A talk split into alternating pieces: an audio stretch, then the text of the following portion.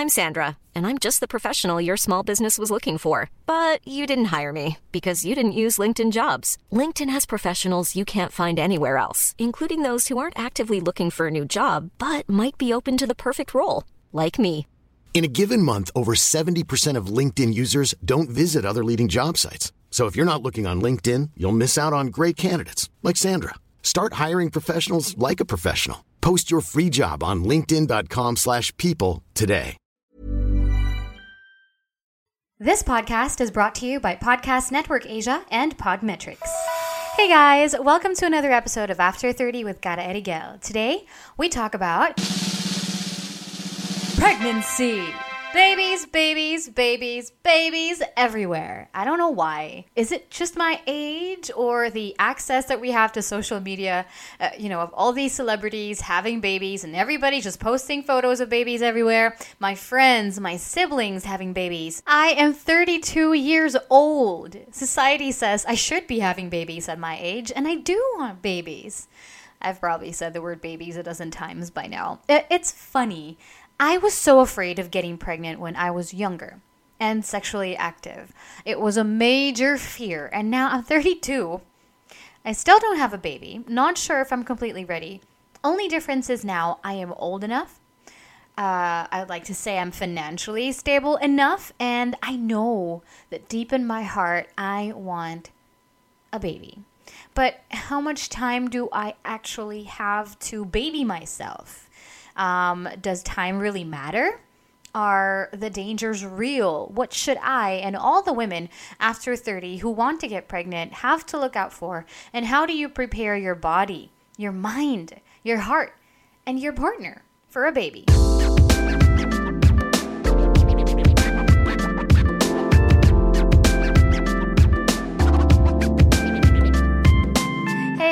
For dropping by. Today we have um, a very good friend of mine who has been my OB for over a decade, Dr. Christina Olay Cabansag, uh, who's going to walk us through everything baby. now, before we start, like we always do on this podcast, to take a few seconds or a couple minutes to take deep breaths. For this time, we're going to do three. You can pause this and do more if you like, but let's just just take three deep breaths with me first now, okay? All right, breathe in.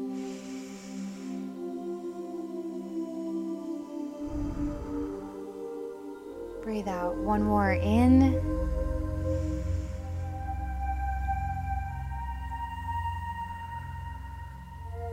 And out. One more breath in.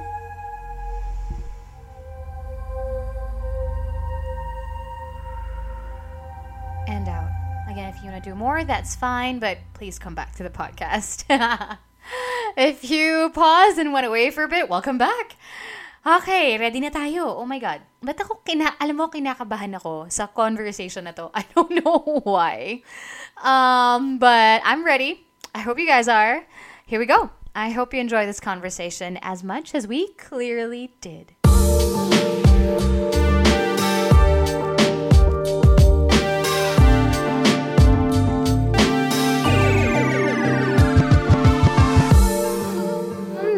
Eto na.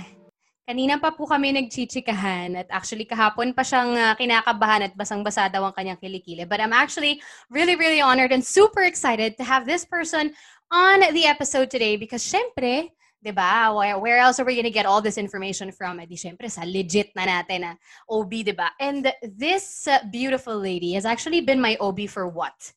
Has it been a decade? Probably more than a decade already. My best friend and I actually, OB namin siya since college. And one plus one yun na lang kung bakit kami naging sobrang close. But we're super close that it actually came to a point that we both hosted for her wedding. And here she is with us right now. Now, she is a fellow of uh, Philippine Obstetrics and Gynecology Society, FPOGS for short. Um, she is also a fellow of um, uh, the Philippine Society of Ultrasound in Obstetrics and Gynecology. Everybody, please welcome Dr. Christina Olay Cabansag! Hi, good afternoon. Hi, Cara. Sexy mo talaga. Ay, wow. Sige nga, describe mo sa kanila. Hindi nila nakikita to eh. Hindi, joke lang. Hi, Doc! Like me, syempre. Oh. Ay, oo naman. Bakit pa ba tayo magiging mag-friends? But, I, I'm gonna say this again. I'm really, really excited and honored to have you here today. Maraming salamat sa pagbigay mo ng oras. Although biglaan. Thank you. Oh, thank you, thank you. It's my pleasure. Bayan. Kinakabahan siya, nagulat siya talaga. Kahapon, uh, so we're recording on a Sunday. Yesterday, Saturday afternoon. I randomly messaged her asking, because she moved, she just recently moved to Davao, where her husband is from. Her husband's family, tama, is from Davao City. And uh, we found out about this, of course, when she got married, which was about, what, four or five years ago, no?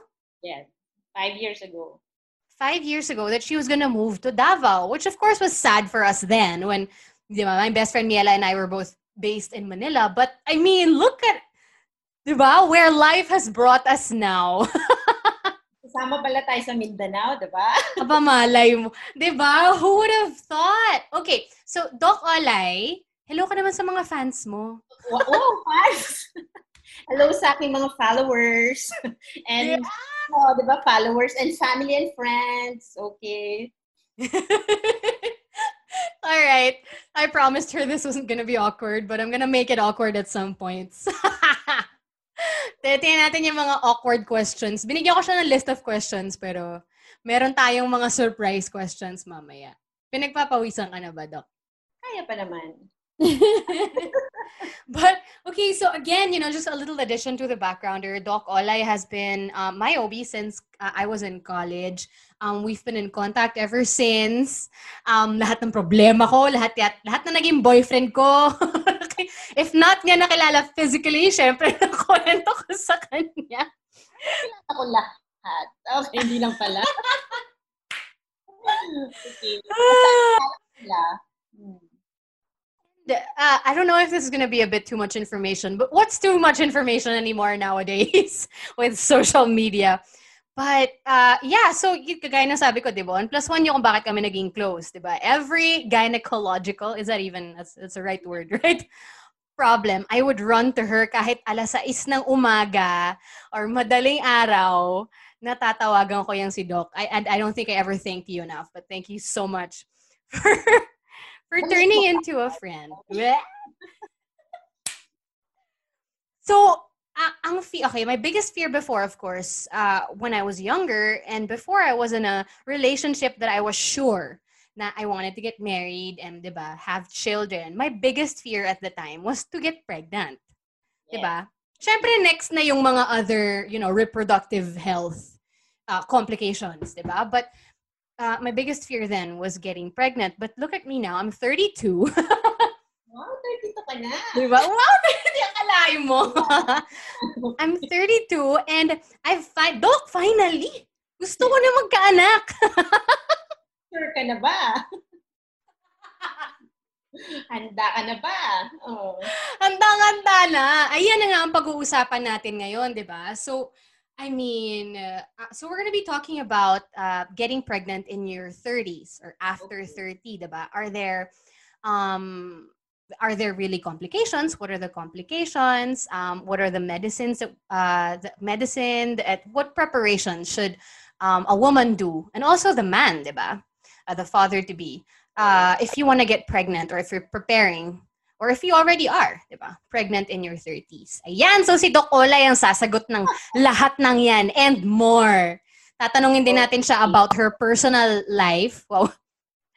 Her personal uh, journey. Journey, okay. Di ba? Uh, usually, we advise the patients or yung mga nagko-consult sa amin na ang high risk talaga is 35 years old. Kasi take note, um, the older we are, the harder we get pregnant. Pero hindi naman lahat yon kasi syempre may mga kakilala tayo 36, 40, nabubuntis pa rin sila. So they are so lucky and blessed, di ba? Mm-hmm. Yan. So we advise na ngayon, kung, kung prepared naman na, so why not get ready, uh, magkasal na, then get pregnant na agad at 30s. And I'm so lucky, but kasi sa year 2015, I got married March. Nalaman kong buntis ako at May, by May So, mga nine weeks na ata ako noon ng May. It was a honeymoon baby. Actually, expected date ko is December 25. Pero November 29, ayun na nga. So, nanganak ako. So, 2015, all in one, di ba? Got married, nabuntis, may baby agad. So, I was so lucky. 20, uh, hindi ako umabot sa 35, di ba? Hindi ako umabot sa high risk. Ano ako, buzzer beater. Oh. Clutch. Ayun si Doc, di ba? Let's get everything. Eh, one time, big time na natin niya. Lalo pa tumpik-tumpik pa. Planado. Ah, so planado siya talaga. Like, ito, you had a clear pregnancy plan. Yes. Um, syempre, saan ba pupunta after marriage, di ba? Tsaka syempre, yun nga, di ba, we were talking earlier, sa 30s natin, what yung stress mo, di ba? Kunwari ako, 34 na ako. For sure, ikaw at 32, na-stress ka na, hindi ka pa ba ikakasal? Hindi ka pa ba family, friends, ang daming pressure niyan. So, syempre, tayo, career-oriented, career-driven tayo. So, usually, medyo inuuna natin yung mga, lalo na me. Kasi Mm-mm. medicine, ang daming aral. Four Oo. years college. So, di ba? Four years medicine, internship, board exam, residency, four years. Subspecialty. Di ba? Lahat na ng exam. Diyos So, me. tapos syempre si Ralph, my husband, ganun din. Doctor din kasi siya, so mag- nag-aaral din siya. And by that Mm-mm. time, syempre financially, hindi kami ready kasi nag-aaral kami. Oo. Oo. Oo. Hindi tulad ng mga regular working at 30s. Ayan, parang ikaw at 30s, mga successful na kayo. So, Wow. ready, ready na. parang ka na, mature ka na, diba? Oh, Parang may pag-atake sa pagkatao ko yun. ah. alam ko yan. Hindi ka naman tatawag sa akin eh. LDR ako eh. Been there, done that. Oh, di ba? Pero ang galing ano, kasi you really had it like eh, clear in your head, di ba? You had it all planned out. Actually, yung lola ko nga dati, as in growing up, kasi palaki ako ng lola until like mga preteen eh, di ba? Naalala ko yung sinasabi niya sa akin before talaga lagi, huwag kang magdo-doktor kasi hindi ka mag-aasawa. Di ba? Ang daming single, ang daming late. Well, choice naman na nila yan eh. Ganun talaga. Hello, yung kapatid ko ng doktor, kapapanganak lang ng Oh, asawa niya, di ba? Oh, congratulations by the way. Congratulations. Baby Ezra, I'm a legit tita now. But pero ang galing doc ha, plinano mo talaga. So I guess that's what I yun nga eh kasi the the um there are also pros and cons, 'di ba, of deciding mm-hmm. to get pregnant after you mm-hmm. after you're 30. Mm-hmm. 'Di ba? Syempre the biggest and most obvious con is biological. Yung sabi nga ni doc na, 'di ba? The clock is ticking. It's not just a society thing, it's true. 'Di ba? It's a physical thing of the body. But uh, also at the same time, 'di ba, may mga pros din siya na you're financially ready, you're hopefully more emotionally, mentally ready. Oh, yes. Agree. 'Di ba? Sana naman grown ka na enough. Parang hindi mo na kailangan alagaan pa yung or i-nurture pa yung sarili mo. Ready ka na mag-nurture ng isa pang human being. Diba? Dapat ready, ready ka na by that time. Marami ka ng Pressure. na pressure ka tuloy. O yan, example, pressure. diba? Pressure talaga. Pero masaya.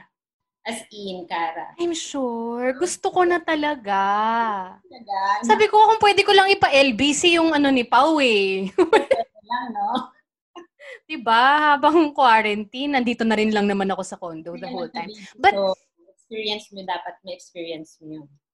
Oo naman. But, okay, Doc. So, um, if for example, yun nga, like me, I'm not planning to have a baby as soon as I see Pao in November naman.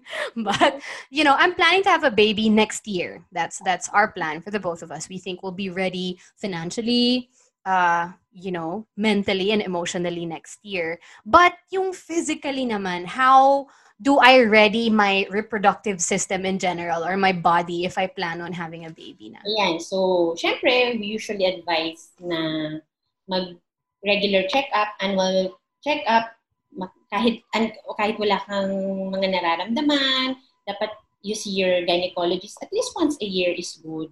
Tapos, uh, Mm. pap smear. And yan, since you have plans na na magbuntis, we usually advise na three months prior, you take folic acid na para, you know, ma, i, maiwasan yung mga neural tube defect, mga Down syndrome, mga um, congenital anomalies para lang maiwasan. Yan, marami na yan. Omega-3, zinc, name it. Ang daming mga vitamins yan. Mm. Mga vitamin C, iron, lahat yan. So, Oh my God. out ko na, i-prescribe ko na lahat sa'yo. every day. And you're, you're, do, you do exercise nga eh. So that's good. Continue mo lang yung mga ganyan. Ayun, yun lang naman. Kasi wala namang ibang mga problem ikaw. Kasi usually nakikita ko naman mga labs mo sa akin, it's all normal. Yun lang, um, your ultrasound mo pala last time, no? Polycystic ovaries. Oo. Ano ba? Okay, yung pa pala, I wanna talk about that. Kasi, I know a lot of women. At first, akala ko before, oh my God, it's such a horrible thing. Am I gonna have a hard time if I'm PCOS? But, as I was growing up, napakadami ko ng mga kakilalang may PCOS. Um, hindi naman siya nakaka-affect. Kasi di ba, you take uh, oral contraceptive pills. Yun kasi yung isang effect nun na non-contraceptive is to regulate your menstruation. So, pag Mhm. nag-decide ka na na, so, hindi regular, no? So, kasi you want to get pregnant soon. So, pag na-regulate na niya yung menstruation mo, ready, ready na. Pag na-regulate na, di ba? So, yun. So, hindi naman makaka-affect ang post, but just stop the pills. Just mag-healing. But I don't think I was ever, my, my PCOS was ever as bad as, for example, I have a friend who doesn't really get her period like for two Oh. months. Ganun. kalala. Oo. Pero ako, days lang. Family delay lang, no? Oo.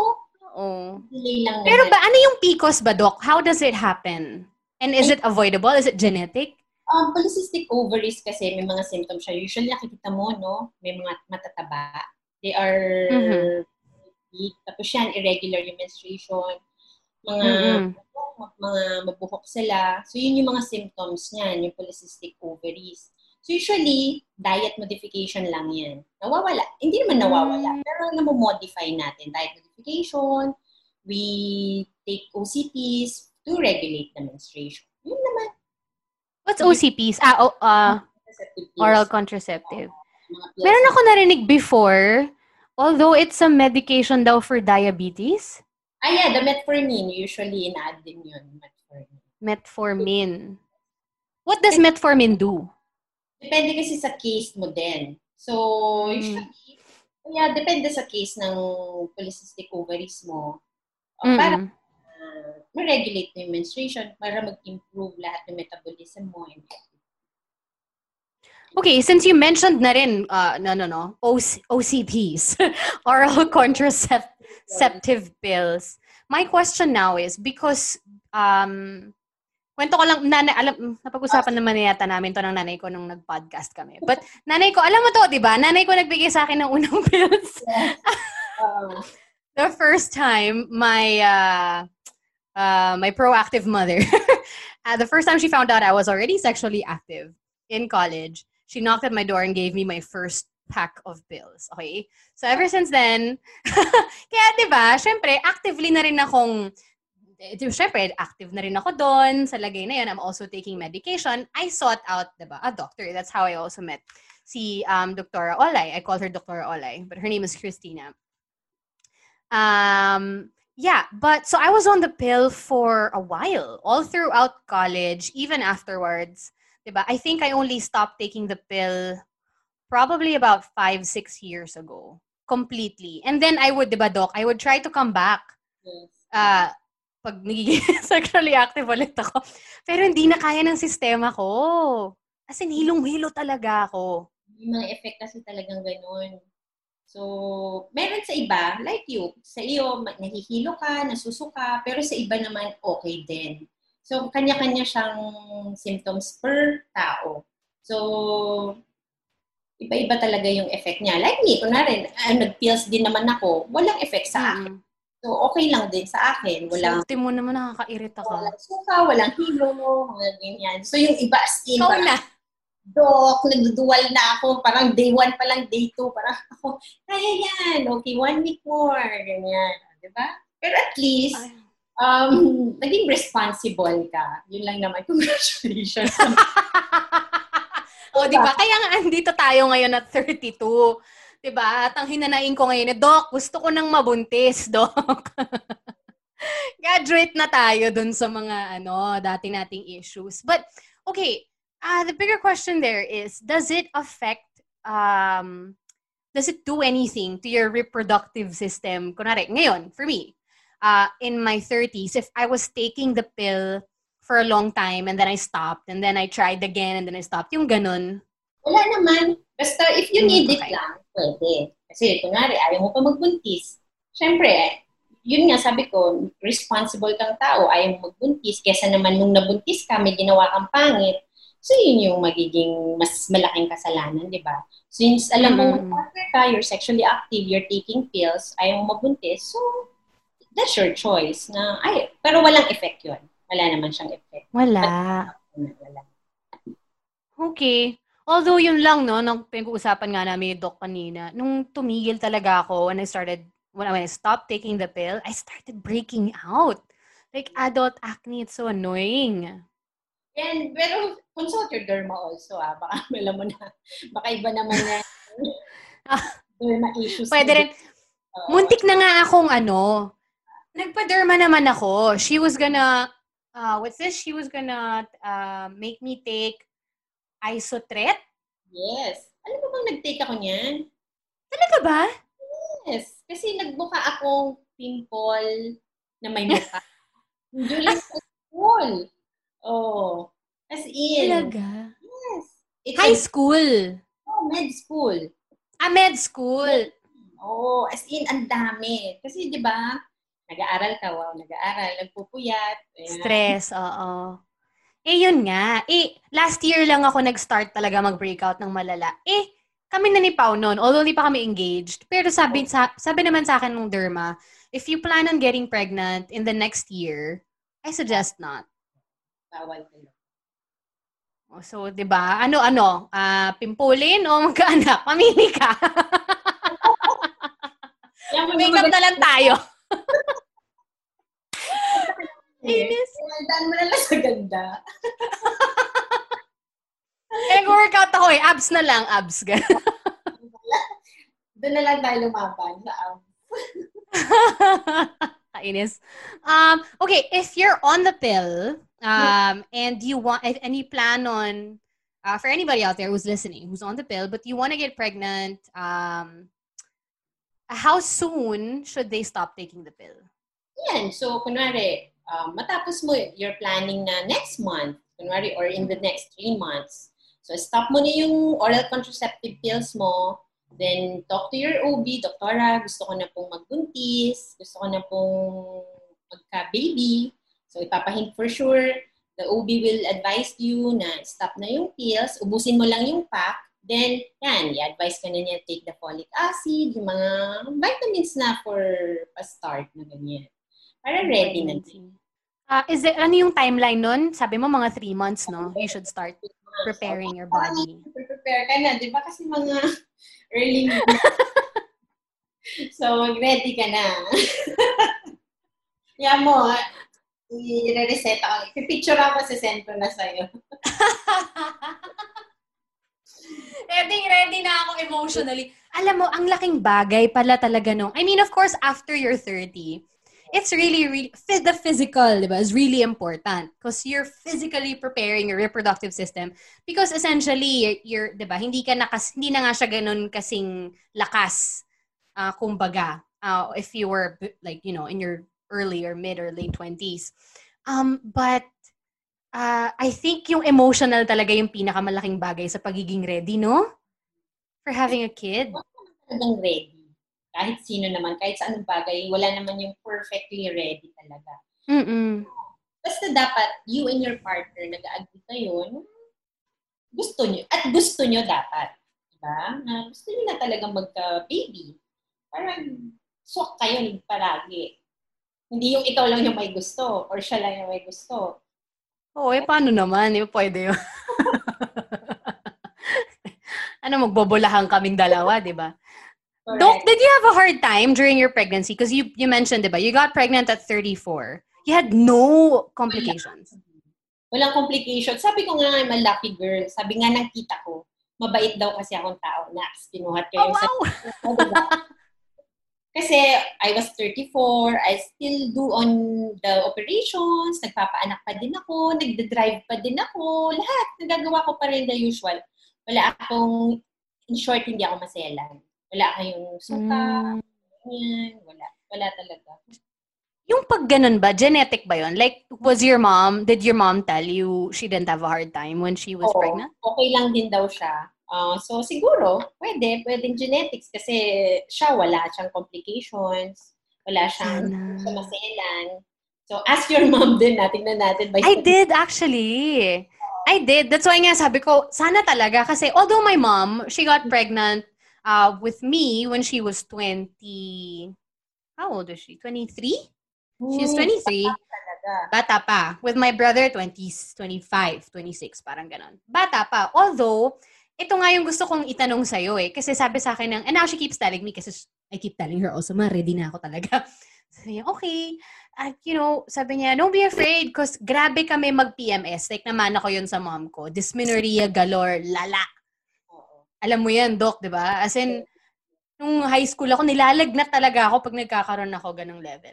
Since nasabi mo yung PMS, yung dysmenorrhea, so ibig sabihin, Mm-mm. di ba, sanay ka na sa pain. Kasi sabi nila, well, sorry, hindi kasi ako nag-labor.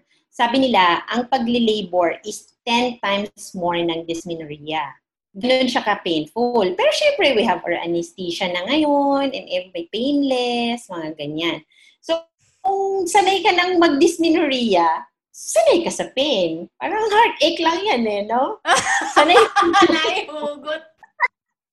ay hugot. sanay, sanay ka. Ay, sanay naman ako masaktan. Pero hindi kaya. okay. Parang hindi ka masyado. So, ganun talaga yon So, may truth naman in that. Kasi nga sabi ng mom ko, we both have really bad dysmenorrhea. My labor wasn't bad because sanay na nga daw siya. Sanay sa pain. Yung pain threshold mo ang taas. Kasi yung iba, di ba, yung parang ako, kahit siguro kinagat ako, ganyan, okay lang. Yung iba as in umiiyak na. So, ikaw na sanay na sa nagdidismenorrhea ka Sakit. sa sakit. So, pag nag-labor ka na, easy na sa iyo. Hindi naman lahat. Pwedeng yun. Oh, sabi nga ni tita, di ba? So, pwede because of the pain threshold. Sana nga. I hope it's not really that. Um, another thing that I really want to clear with you, Doc, no? Kasi I have, especially millennial friends. Yung mga, um, I also have some friends who are, you know, after 30, in their mid-30s, who have finally decided that they want to have a kid. but they're familiar with the complications. So they're deciding ang birth plan nila is CS agad. Okay. Is that a smart idea? Is that a smart plan? Okay. So, sa amin, in our clinical practice guidelines or our CPG from our society, we we don't do outright cesarean section. Usually yan, may indication. We do cesarean section with fetal, may problem si baby, or maternal complication. So, kunwari, nag-distress si baby, um, malpresentation, mga ganyan. Pero yung, Mhm. ang tawag kasi dyan, yung gusto lang, gusto ko lang, doc, yung by request. Mm-mm. Usually, we advise na, take note ha, cesarean section is a major operation. So, anything can happen. Mas maraming complications yan. So, for sure, pag na-explain yan sa, kunwari ikaw, your choice, ganun. Explain ko sa iyo yung pros and cons. So, mo- siguro, at least malaman mo lahat na, ah, pag na-CS ako, ganito pala. Mahirap mag-recuperate. Mahirap mag gumaling, 'di ba? Syempre ikaw ba naman yung hiniwa, ay, hindi mahiniwa. Yes. Ah, compare sa normal deli- delivery, mga two days, you're okay na. Or three days, yung iba, okay na, di ba? Nakikita mo, nakatayo na. Oo. Ako kasi cesarean section ako, kaya by experience, mahirap. Kasi by, hindi ako nakapa, nasa third floor, kasi ako noon yung room ko, di ba, nasa third floor, nasa Manila. Hindi ako nakakababa. Mm-hmm. Siyempre, lagi kang i-advise ng matatanda, bawal kang maglakad, bawal kang lahat. And syempre, ikaw din isipin mo, kailangan mo alagaan din yung sarili mo. Yung paggaling ang matagal.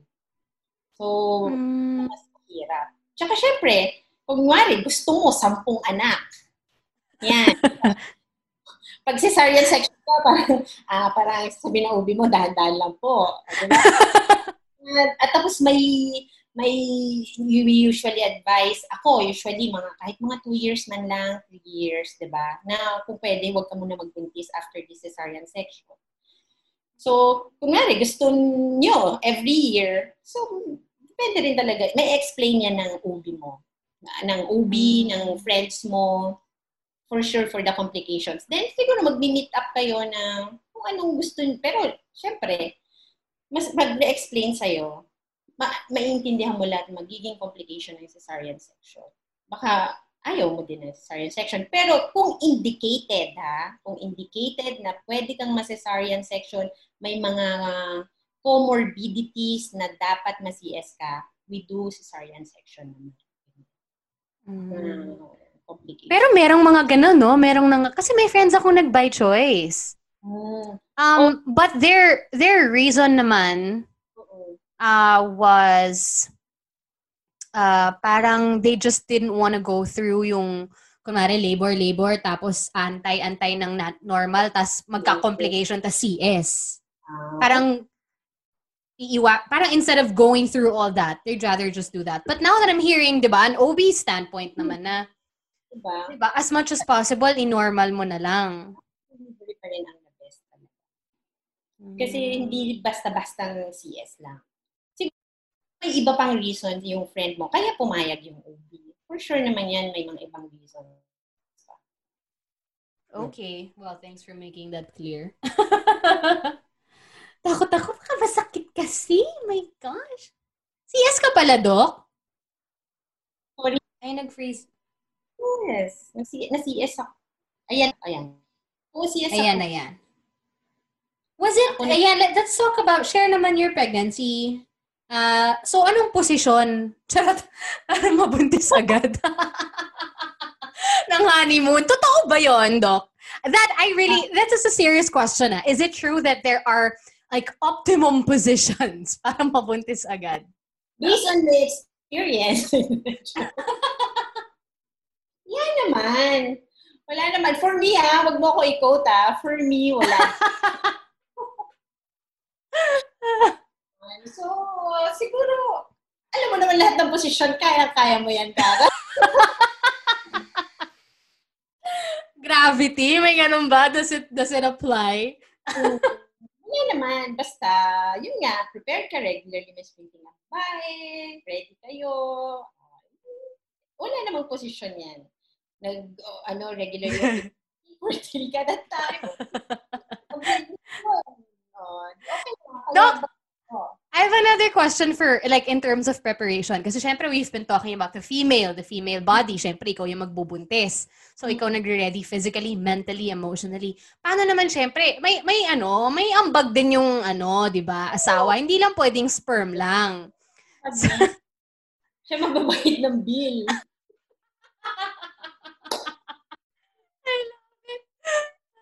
Pero like so physically doc, kunwari, syempre if you you're both 'di ba decided on wanting to have a baby, syempre hindi lang ako bilang babae yung magta-take care of my Usually, health. I advise pati si husband na mag binibigyan ko rin ng vitamin C, nagpo-vitamins din sila bago kayo, if you're planning to get pregnant. Meron Kailangan din ba nila magpa-check up or not necessarily? Not muna. Kunwari, kung may problem na, pag may hindi ka na nabuntis, dun naman papasok na ikaw at siya dapat magpa-check up para malaman kung sino yung may problem.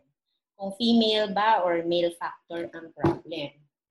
One Pero year pa? Ba, hindi, usually kasi ang tinatawag natin na infertility is, uh, ikaw ah, kasi you're 32, isa, one year na unprotected na contact na magkasama kayo. Pero baka naman, eh, since kayo magkahiwalay, di ba? So, dapat yung magkasama kayo for a year na regular yung contact, ganyan. Pero kunwari, 35 years old and above, kunwari 6 months na, hindi pa 6 months na hindi pa rin siya, siya nabubuntis, yung girl, magpa-check up na. Pero 35 years old and below, pag one year na unprotected naman yung contact nyo, it's one year na hindi kayo nag, hindi pa nabubuntis. So, you have to consult na yung mga specialist sa infertility. Parang di ko kaya mag-antay ng one year in just, ano, if ever. Naman sana, Lord! Iyan, ikaw pa ba? Oh. Ilang taon na natin pinot off to, Lord. Ready, ready na ako. Ready na tayo para go. So, ano ba, okay, Doc, ano ba yung mga, so, uh, we've already talked about, um, the complications that could happen if you're uh, planning on getting pregnant after 30. It's important. We're not mega here or anything, diba? We're just being realistic. And you have to really be prepared uh, if you're getting into it. Uh, the medicines that you should take, uh, what you should uh, do to, to make your body physically ready for it. Um, uh, and also, di ba, pati yung husband to be mo or the father of your child should also be physically healthy and ready and emotionally also ready for the pregnancy. But, um, okay, what are birthing plans naman? Uh, let's talk about like the finances of uh, pagbubuntis. Ayan. Magkano ba ang dapat i-reading? Ano ba, meron bang insurance for birthing lang alone? Actually, depende yan sa hospital na gusto mo pag-anakan. Siyempre, di ba, we have these big hospitals na mga mamahal talaga or meron din naman tayong government hospitals. Pero ang isang ina-advise ko kasi sa patients is prepare your PhilHealth kasi nakakabawas siya ng hospital bill. So, continue to pay your PhilHealth. And sa SSS, meron tayong SSS. Kasi once we deliver, may nakiklaim tayo sa SSS. So, kaya mm magbayad ka regular ng SSS mo tsaka affiliate mo. Wait, sa sa babae lang yon or sa husband? Um, hindi ko sure, sorry sa husband ah. Pero hindi pwedeng babae, gamitin? Pwede ata. Na, I'm not sure okay. ha. Pero, oh, sige, sige. Regular, kunwari, nag-work naman ng babae, may uh-huh. emplo, empleyado ka, so, meron yan. Kasama yan sa mga binabayaran mo sa work kasi may claims, SSS, then yung PhilHealth, may bawas yun sa hospital bill. So, dun pa lang, malaking tulong yun actually. Tapos, yung bill, yung range, I cannot say kasi, kasi your choice kung kailan, kung saan mo gustong manganak. Kung sa government, so syempre, the government is cheaper, or gusto mo naman sa malaking hospital, medyo mas mahal talaga. Or private hospital, medyo mas malaki talaga. Oh, di ba? Napaisip. Bigyan natin ng konting, konting numbers. Eh, ballpark lang. Malamala, ganyan. Kunwari kung uh, if public hospital, mga mga magkano? Actually, I cannot, uh, wala akong authority to say the... Ah, hindi talaga. Hospital, no? Pero kunwari, sa akin, sa mga private Mm-mm. hospital ko, so usually, pag normal delivery, I quote mga, please prepare mga 80 Ngayong pandemic lalo ha, so 80. That mm-hmm. is uncomplicated. So 80 to 100, uncomplicated yan. Para, kasi, para ready, di ba? I mean, uncomplicated mm-hmm. is walang naging problem si mommy, walang naging problem si mm. baby. Then usually, okay. the um, cesarean section, mga 100 to 150 siguro. Pero that's mm. me, ha? Yeah, yeah, yeah, yeah. So, mga ganun. That's my private hospital. So, ang so ang range hospital, ng private yeah, the range. Oo. Range of private hospitals for normal delivery, kung walang complications, is about 80 to 100 for Doc Olay. Uh, yun yung ballpark mo. And then for CS, mga 100 to 150, ganyan. Ang area-ready. Bigat din pala talaga mga anak, ano? Diyos ko. So, uh, now we we kind of have an idea kung magkano ang PF ni Doc. ni Doc uh, Christina Olay Kabansag. Pero at least, 'di ba, yung mga listeners natin who are who are planning to get pregnant, 'di ba, yung nagre-ready, hindi ka naman hindi lang naman physical, physical, emotional, mental ang pagre-ready niyan. Financial ang malaking bagay, 'di ba? um, is exercise, you, you mentioned kanina, di ba? You, of course, you want to keep your body healthy, ganyan. Exercise is good for pregnancy. Yes, yes, agree. Okay din naman yung exercise. Lalo na yung yoga. Alam mo, usually we advise yoga for exercise kasi may breathing doon, di ba? Stretching, mm. breathing exercise. So, hindi lang, tsaka physically, mentally meron siya. So, okay din yun. Tapos, usually naman, we advise na, di ba, may nakikita kang heavy, nag-exercise kahit buntis. Basta ginagawa mo siya pre-pregnancy.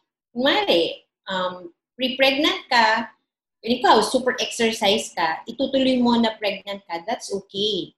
Pero kunwari naman, naisipan mo nung buntis ka, parang hindi na, usually we advise mga mild to moderate exercises.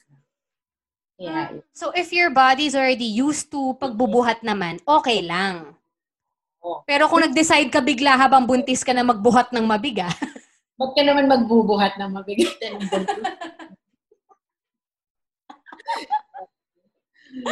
Para lang mag-clear, kasi di ba sasabihin sa'yo, eh, doktora, nakita ko po sa IG, bakit si ganito? nagbuhat po siya. Eh, kasi ginagawa niya yun, pre-pregnant siya. So, you ano, ready yung katawan niya, ganun, or sanay yung katawan niya na mag, mag-exercise ng medyo strenuous exercise. Pero dapat at least 30 minutes a day. Yan, pwede yan, 30 minutes a day. Mga mild to moderate exercise lang. Five times a week, it's good. Pwede. Five so, times a week. Pwede mong ipagpatuloy ang iyong pagpapa, pag-exercise. siguro naman di ako mag siguro naman di na ako magbubuhat ng mga 40 50 pounds no. oh, yeah, yeah. Ang sabi actually ng coach ko, 'di ba? Pinag-uusapan na namin. Coach, bubuntis na ako mga next year. Sabi niya, okay. Sabi niya sa akin, uh, first trimester lang daw yung dapat talagang maingat. Oo. Pero sabi ni coach mo, oh, pwede naman kasi yun yung development eh, first try. Mm. So, hmm. medyo maingat sila. Siyempre, medyo maselan, isipin nila you're pregnant. Tapos pwede na daw, sabi ni coach. pwede, I mean, may work, modified lang naman daw, lighter. Just lighter workout on the first three Basta low risk ha, take note Kara ha, these are low risk patients. Pwedeng mag, mm. low risk means walang complications, hindi ka nagbe-bleed, wala kang problem, parang cleaner ka ng ubi mo na yes, you can do exercise kasi low risk ka. So, pwedeng pwede mag-exercise. Yan. Pero syempre, mga high risk na sinabing magpahinga ka lang, sa kama ka lang, hindi ka pwedeng gumalaw. Yung iba nga, hindi pwedeng mag-move. Mm-hmm. Bed rest lang. So, yun yung mga bawal na, na mga patients. Pero for sure, right. tayong mga low risk, wow, tayong mga low risk, uh, pwedeng pwede. Pwedeng mag-exercise.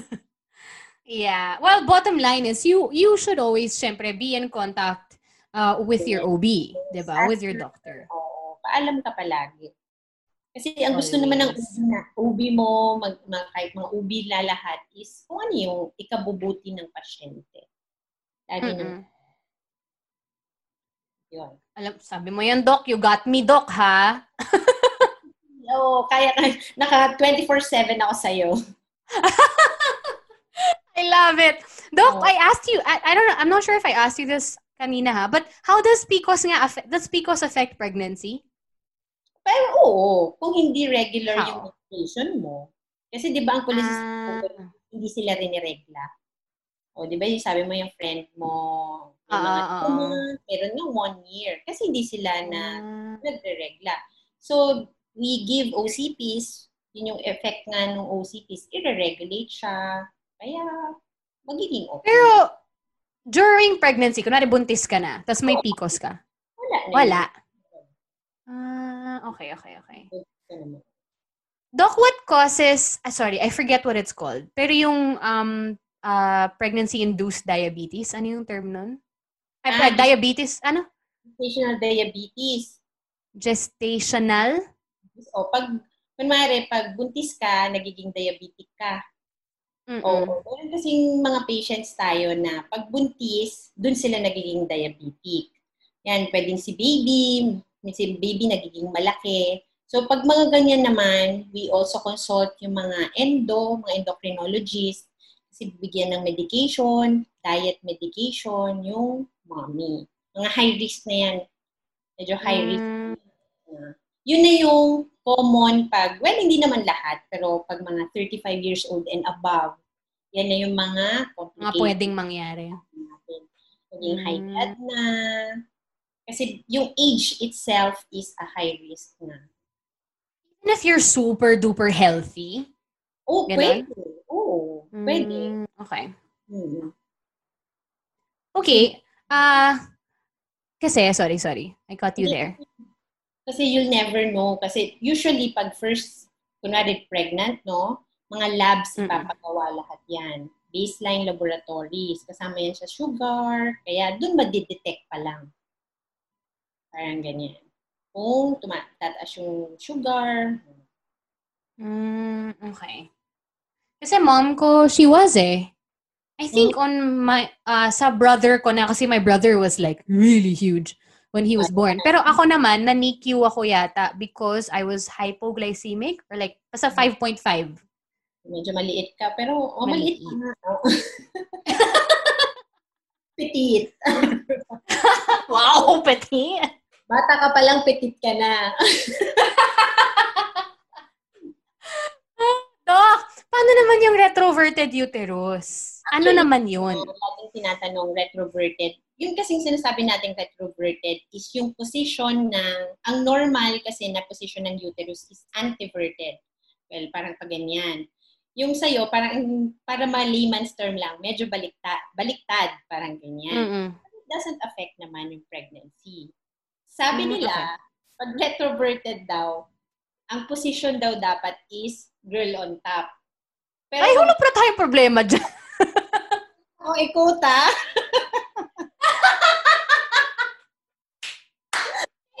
Ano pala? Dali yung kausap. Got it. Noted. For all you retroverted uteri, uteri, uteruses, retroverted uterus ladies, girl on top. Quote doon na, sabi lang. Sabi ba yung mga iba? yung iba naman successful. Kaya, try natin. Baka masama ka sa statistics. Sabihan mo ako. Sige. Ah. Noted. Okay. Doc, my last question. I love it. Um, how do you? So we talked about all the physical stuff that you can prepare. Uh, you know, you, you prepare your body for uh, the pregnancy af- in your thirties. Paano naman? Anong masasabi mo? How do you prepare emotionally and mentally in your thirties for a pregnancy? Well, well, first, dapat mag-usap kayo ni partner. Kasi alam mo yan, pag pregnant, pwedeng hindi ka mag-work. ba? So, pwedeng, kasi parang uh, yung mga ngayon, kayo, 30s, you're so active, career-oriented. So, emotionally, parang sabi, or pwedeng hindi ka na mag-work. So, yung pwedeng pag nagbuntis ka, sabi ng husband, huwag ka muna mag-work. Tapos, emotionally, dapat ready ka na kasi pagdating ni baby, pwedeng hindi ka mag-work. Alam mo, isang issue yan eh. Kunwari, active ka, no? Um, you're career-oriented na babae. Parang ako, sobrang career-oriented. Tapos, bigla kang mabu- mabubuntis ka na. Well, you're ready naman na magbuntis. Ready ka na, sino bang mag-aalaga? Kasi, di ba, nag-work kayong dalawa. Kaya mo bang iwan to sa yaya? Or sa lola?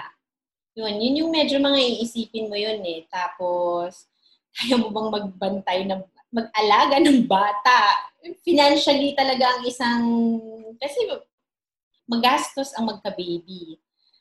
Sobrang diapers yan. Ako, Kara, I'm telling you, diaper, lahat yan. Name it. Sasabihin mo sa akin, Doc, yung laman ng bag ko, diaper, kung ano At yung luggage mo, pag lumabas ka sa ban ng bansa, lahat yan. So, kaya dapat ready ka dapat. First is dapat gusto mong magka-baby. Mm-mm. Ah, dapat ready ka magka-baby at gusto mo dapat talaga. Yun lang naman, just nag, dapat gusto mo. Gusto niyong dalawang mag-asawa. At napag-usapan niyo, dapat palagi na magka-baby na. So, sino mag-aalaga? Di ba? Kaya mo bang iwan? Or ako ba dapat? Sino bang magsasacrifice? Ikaw or Mm. ako? Ito naman yan eh. Give and take lang naman. Parang Ang halaga nun. di ba? Oo. Si Doc is based in Davao now. She just literally up and up and moved a month ago during a pandemic. Di ba? Ang kinang corona. Pakilagyan ako ng corona. Strong, di ba? Strong woman, mother, doctor, yes. Yes! Nagiging ka na lang ako dito. Pero okay naman. So, I'm here for almost two months naman na. So, Ah, okay. nag-settle pa lang. Tapos, soon, magkakaroon ng clinic. Sana. Lahat may mga plans naman. Pero as of now, dito lang ako sa bahay with my with Rafael. Ayan. Enjoy naman. Ma- makulit lang. Kaya mag-baby ka na. Ang sarap magka-baby. Super. Ay, excited na ako. Lahat ng, as in lahat ng closest friends ko. Except for siguro mga two or three. Ganyan. May mga anak na. Oo, diba? Diba, pag nakita kayo, wala nang isang pinento, kundi mga anak lang. Ako, ako nga, nakiki, syempre, para lang makisama ako sa conversation. Ay, si Pugsley, alam nyo ba? Grabe yan. Para may masabi ka, diba? Ah. Tapos, hindi ko na nga alam kung inap, ano, inappropriate ba. Nakakatch ko naman yung sarili ko. Pero sila, oh my God, grabe, wala akong tulog. Ko, ako rin, grabe si Pugsley. Alas 6 pa na umaga, ginigising na ako para mag-walk. Hi, Pugsley. Thank you. Sabay ganun. ah, diba? Pana si Pugsley. Ay, nako, yan talaga. Kaya, doon ko rin sobrang na-realize na, ready na ako. Kasi, ready na akong mag... I mean, that's a dog. It's no comparison to human Yeah. being, right? But, you know, my heart is like so filled. Parang, siya na yung naging human ko. Kawawa nga eh. Medyo masya, ano na ako, overbearing mom ako ng isang dog. But, I'm so ready. Uh, emotionally talaga. Mm. I think I'm so ready to be a mom. So, I'm so happy you're there. Yes. And you're in Davao. Yes. So, di ba? Galing mo. Galing mo magdasal. di ba?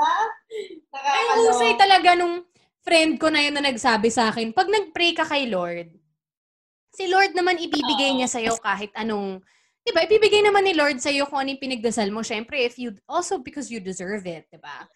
Um, because you worked hard for it and everything. But these things, si Lord, ibibigay niya sa'yo kung hiningi mo. Eh kung hiningi mo lang eh asawa, hindi ka naman nag-specify kung saan, anong klaseng asawa. Ah, di ba? Dapat specific. Hingi ka na lang. Dapat specific. Oh. Diba? And So, soon, welcome to Mindanao. Ay, mas ayaw welcome. Welcome to Mindanao. Welcome to motherhood. Oh, di ba? Puro, eh, oh, di ba? Di ba? Lahat Um, the two M's. The two M's. Uh, Ay, the three M's. Mindanao, Mati, and motherhood. Oh, Oh, I'll guide you. Don't worry. oh I love it. Thank you so much. Again, uh, this is uh, Dr. Christina Olay Kabansag, who has been my OB for more than a decade right now. Thank you for your time. Thank you for being here with Oh, us. ba? Tara, ikaw lang to. Ako lang to, Doc. Meron ka bang gustong mga batiin? na may pananawagan ka ba? May gusto ka bang awayin? Paring, ah, paringgan? Ano? Wala naman. Oy, mabait tayo, di ba? Doc, where can they contact you or get in touch with you um, in case they're in Davao or in that area and they want to consult with you? Ah, follow me. Pwede ba? follow me. Oo naman. Pwede ba yan? Okay, follow me at IG at Istinang Maganda. O, di ba? Pangalan pa lang, panalo na. Okay. Yung expectations eh, di ba? Oh. Ah, di ba? Tapos nung nakita ko, Doktora, kayo na po ito. Ah, Usus? Grabe. Pa-humble. Yun lang naman, ah, call Cara. Tapos, tatawa, matatawagan ako ni Cara. Wow! Okay, okay. Anytime yon anytime. Thank you, Cara! Thank you, Doc!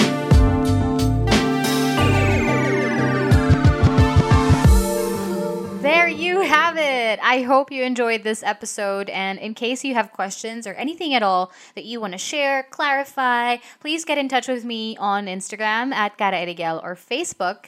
Um, also, Cara Erigel on Facebook or message Doc um, Christina on her Instagram, which she mentioned earlier on the podcast. Now, I was really so, so happy to have been able to catch with her, and I cannot wait to start my own family. My God, my head and my heart were so ready.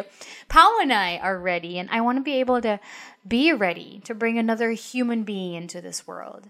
We need all the information we can get. It is a beautiful, beautiful thing. I've waited long enough, I think. I'm so grateful for the opportunity to build a family. It's scary, though.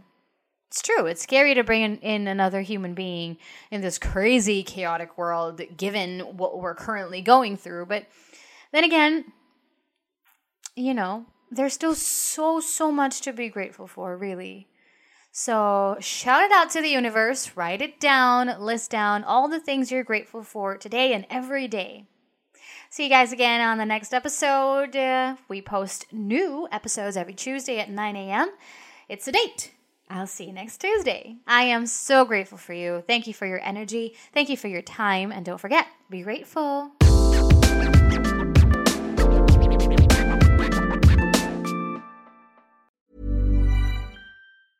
Even when we're on a budget, we still deserve nice things.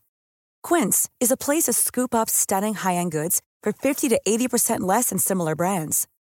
They have buttery soft cashmere sweaters starting at $50, luxurious Italian leather bags, and so much more. Plus, Quince only works with factories that use safe, ethical, and responsible manufacturing. Get the high-end goods you'll love without the high price tag with Quince. Go to quince.com/style for free shipping and 365-day returns.